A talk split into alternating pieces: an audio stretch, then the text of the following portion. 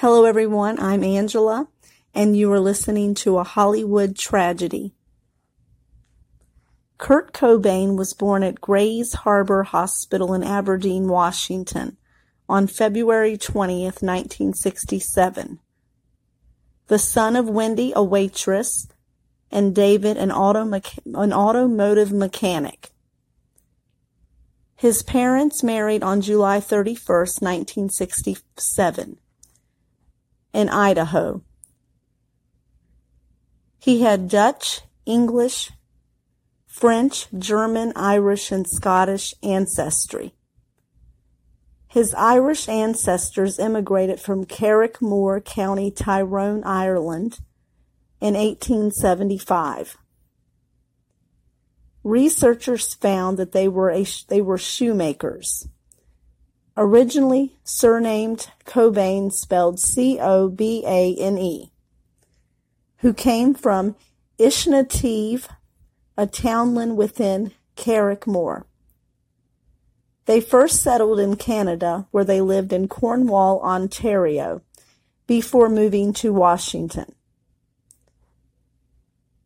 Cobain mistakenly believed that his Irish ancestors came from County Cork. His sister, Kimberly, was born in nineteen seventy.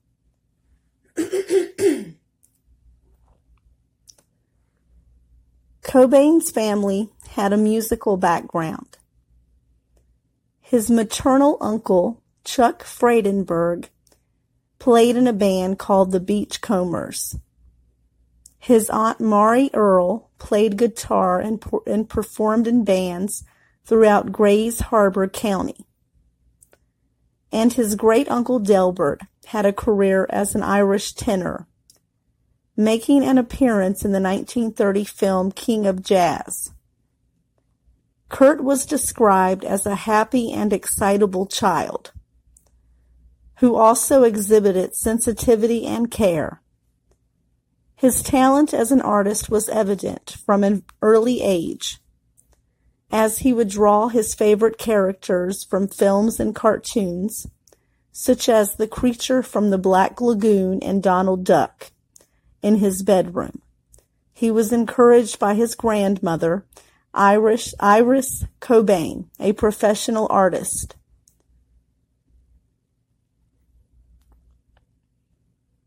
Cobain developed an interest in music at a young age.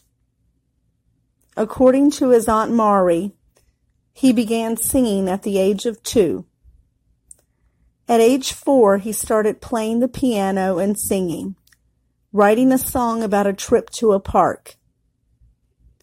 He listened to artists including Electric Light Orchestra, and from a young age would sing songs including Arlo Guthrie's Motorcycle Song, The Beatles' Hey Jude, Terry Jacks' Seasons in the Sun, and the theme song to the Monkey television show.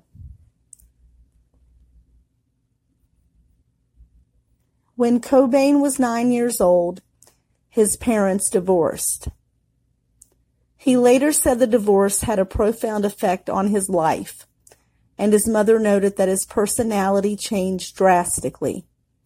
Cobain became defiant and withdrawn. In a nineteen ninety-three interview, he said he felt ashamed of his parents as a child and had desperately wanted to have a typical family. I wanted that security, so I resented my parents for quite a few years because of that. Cobain's parents found new partners after the divorce, although his father had promised not to remarry. He married Jenny Westby, to Kurt's dismay. Cobain, his father, Westby, and her two children, Mindy and James, moved into a new household. Cobain liked Westby at first, as she gave him the maternal attention he desired. In January nineteen seventy-nine, Westby gave birth to a boy, Chad Cobain. This new family, which Cobain insisted was not his real one, was in stark contrast to the attention Cobain was used to receiving as an only boy, and he became resentful of his stepmother. Cobain's mother dated a man who was abusive. Cobain witnessed the domestic violence inflicted upon her, with one incident resulting in her being hospitalized with a broken arm. Wendy refused to press charges, remaining committed to the relationship.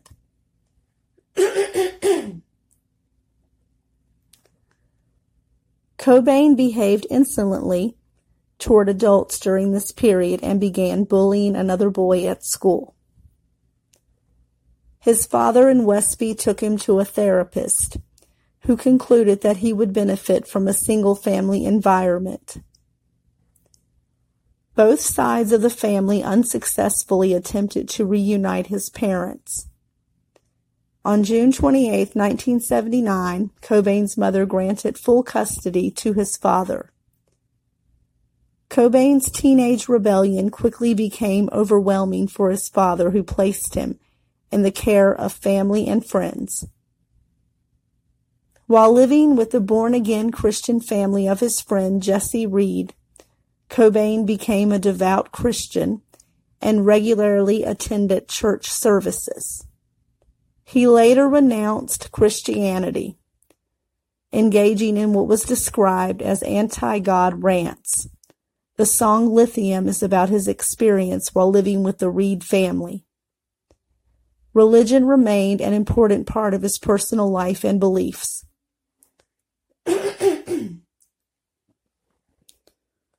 Although uninterested in sports, Cobain was enrolled in the junior high school wrestling team at the insistence of his father. He was a skilled wrestler but despised the experience. Because of the ridicule he endured from his teammates and coach, he allowed himself to be pinned in an attempt to sadden his father. Later, his father enlisted him in a Little League baseball team, where Cobain would unintentionally strike out to avoid playing.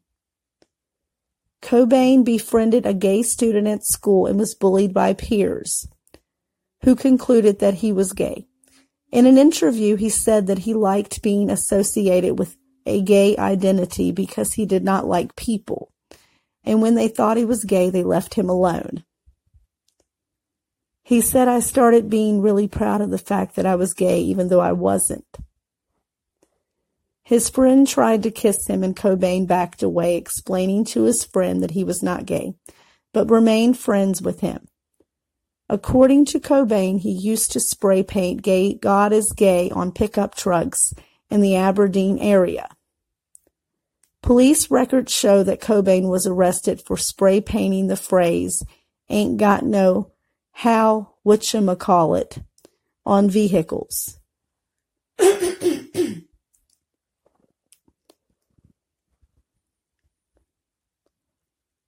Cobain often drew during classes.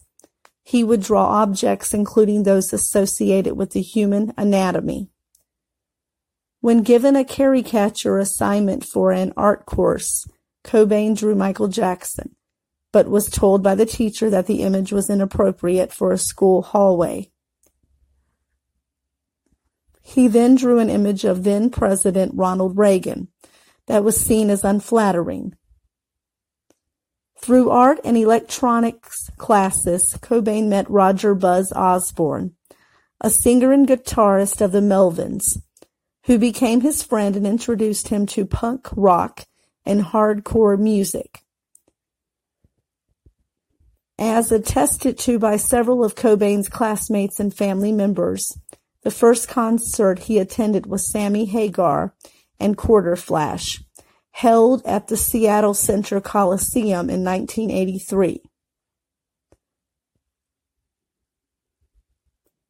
Cobain, however, claimed that the first live show he attended was the Melvins, when they played a free concert outside the thrift, Thriftway mar- Market where Osborne worked, at the Thriftway supermarket where Osborne worked. Cobain wrote in his journals of this experience, as well as in interviews, singling out the impact had on him. As a teenager living in Montesano, Washington, Cobain eventually found escape through the thriving Pacific North, Northwest punk scene, going to punk rock shows in Seattle.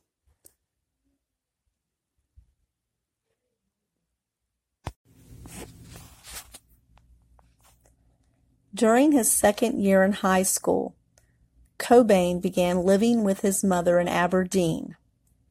Two weeks prior to the graduation, he dropped out of Aberdeen High School upon realizing that he did not have enough credits to graduate. His mother gave him an ultimatum: find employment or leave. After one week, Cobain found his clothes and other belongings packed away in boxes. Feeling banished, Cobain stayed with friends, occasionally sneaking back into his mother's basement. Cobain also claimed that during periods of homelessness, he lived under a bridge over the Wishkah River, an experience that inspired the song Something in the Way. His future bandmate, Krist Novoselic, later said, "He hung out there, but you couldn't live on those muddy banks, with the tides coming up and down." That was his own revisionism. In late nineteen eighty-six, Cobain moved into an apartment, paying his rent by working at the Polynesian Resort.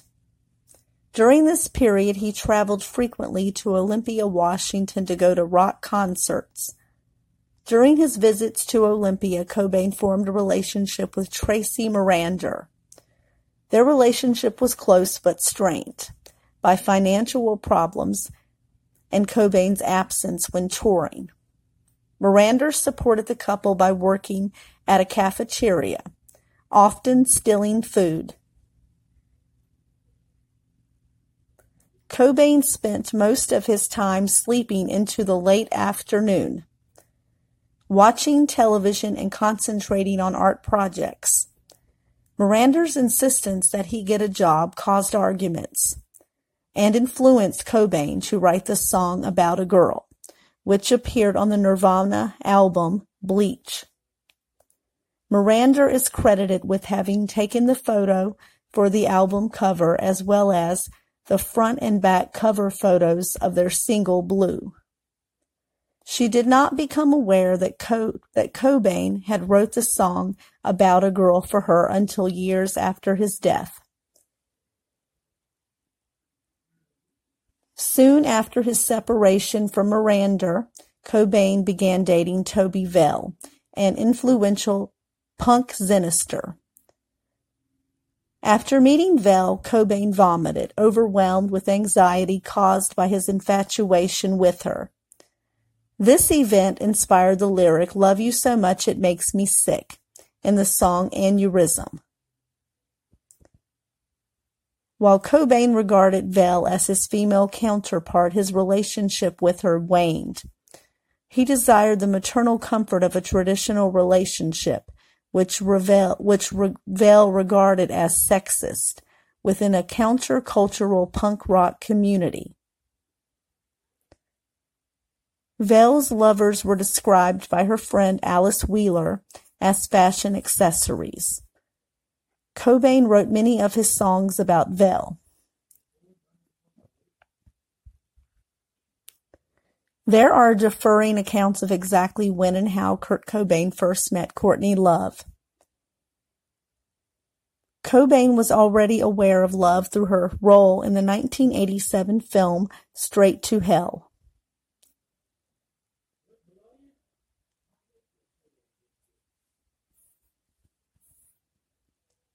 On February twenty-fourth, nineteen ninety-two, a few days after the conclusion of Nirvana's Pacific Rim tour, Cobain and Love were married on Waikiki Beach in Hawaii. Love wore a satin and lace dress owned by Frances Farmer, and Cobain donned a Guatemalan purse and wore green pajamas, because he had been too lazy to put on a tux. The couple's daughter, Frances Bean Cobain, was born August eighteenth, nineteen ninety-two. A sonogram was included in the artwork for Nirvana's single, Lithium. In a nineteen ninety-two Vanity Fair article, Love admitted to a drug binge with Cobain in the early weeks of her pregnancy. At the time, she claimed that Vanity Fair had misquoted her. Love later admitted to using heroin before knowing she was pregnant. The couple were asked by the press if Frances was addicted to drugs at birth. The Los Angeles County Department of Children's Services visited the Cobains days after Love gave birth and took them to court, stating that their drug usage made them unfit parents. In October nineteen ninety-two, when asked, "Well, are you gay?" by Monk magazine, Cobain replied, "If I wasn't attracted to Courtney, I'd be bisexual." In another interview, he described identifying with the gay community and the Advocate, stating, "I'm definitely gay in spirit, and I probably could be bisexual. And if I wouldn't have found Courtney, I probably would have carried on with a bisexual lifestyle, but also that he was more sexually attracted to women." He described himself as being feminine in childhood and often wore dresses and other stereotypically feminine clothing. Some of his song lyrics, as well as phrases he would use to vandalize vehicles and a bank, included "God is gay," "Jesus is gay," "homosexual sex rules," and "everyone is gay." One of his personal journals stated, "I am not gay, although I wish I were, just to piss off homophobes."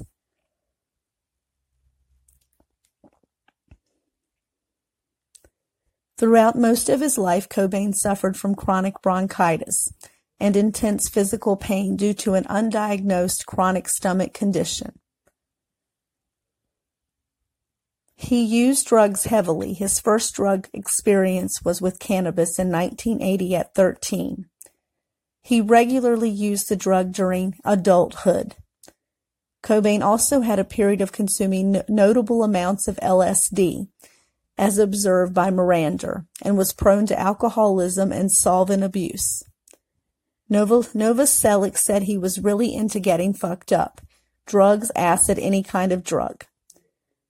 Cobain first took heroin in nineteen eighty-six, administ- administered to him by a dealer in Tacoma, Washington.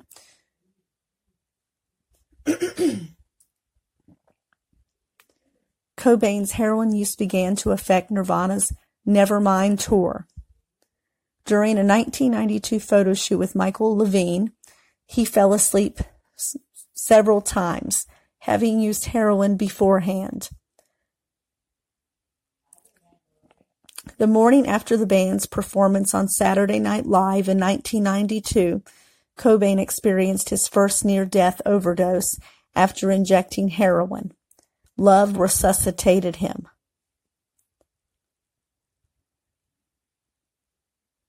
Following a tour stop at Terminal Eins in Munich, Munich, Germany on March first, nineteen ninety-four, Cobain was diagnosed with bronchitis and severe laryngitis.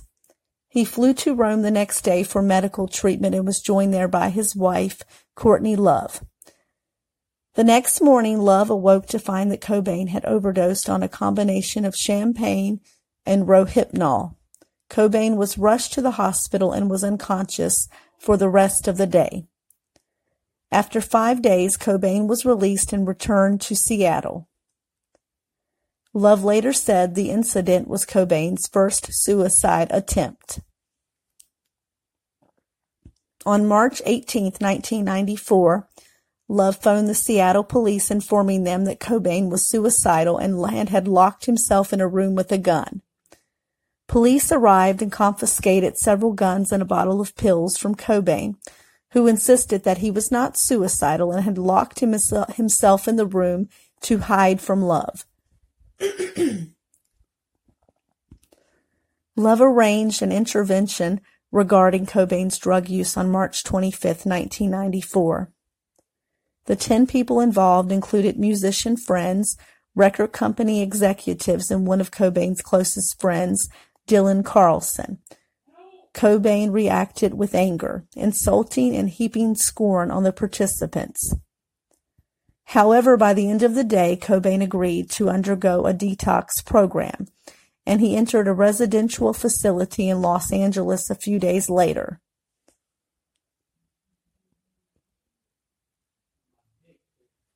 The following night, Cobain left the facility and flew to Seattle. On the flight, he sat near Duff McKagan of Guns N' Roses. Despite Cobain's animosity towards Guns N' Roses, Cobain seemed happy to see McKagan. McKagan later said that he knew from all of my instincts that something was wrong. Most of Cobain's friends and family were unaware of his whereabouts. On April seventh, amid rumors of Nirvana breakup, the band pulled out of the nineteen ninety-four Lollapalooza Festival. On April eighth, Cobain's body was discovered at his Lake Washington Boulevard home by an electrician who had arrived to install a security system. A suicide note was found addressed to Cobain's childhood imaginary friend, Bada, that stated that Cobain had not felt the excitement of listening to, as well as creating music, along with really writing, for too many years now. Cobain's body had been there for days. The coroner's report...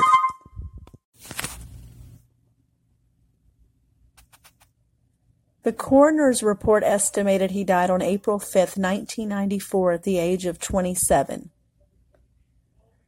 A public vigil was held on April tenth, nineteen ninety-four, at a park at Seattle Center, drawing approximately seven thousand mourners.